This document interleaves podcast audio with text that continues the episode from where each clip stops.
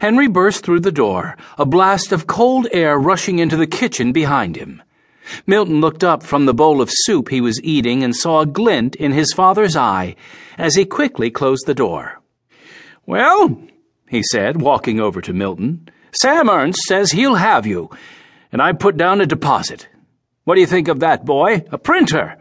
Sam will make a printer out of you." Milton's heart sank.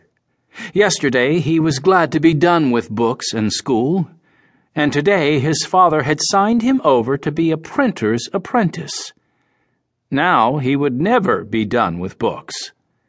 Milton's father hardly seemed to notice his son's silence or lack of enthusiasm.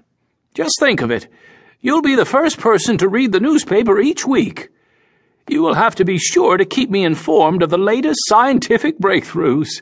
I'll be relying on you," he chuckled. This time Milton tried to smile, but he could hardly believe his father had signed him up to learn how to print the newspaper. Milton had seen Sam Ernst at the general store.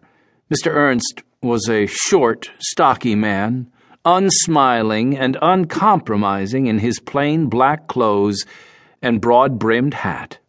Of all the trades Milton had imagined during the night, he had never even considered being a printer's apprentice.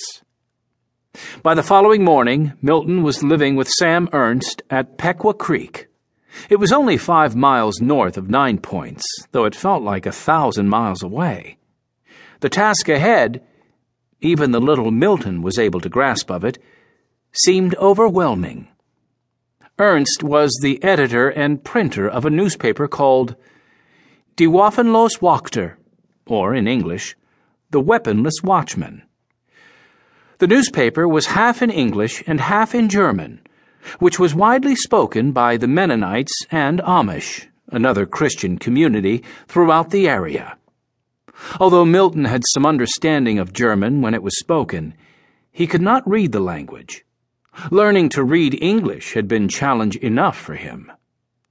The newspaper consisted of 8 pages and was produced weekly, though that hardly seemed enough time for all the things Sam told Milton he would have to do.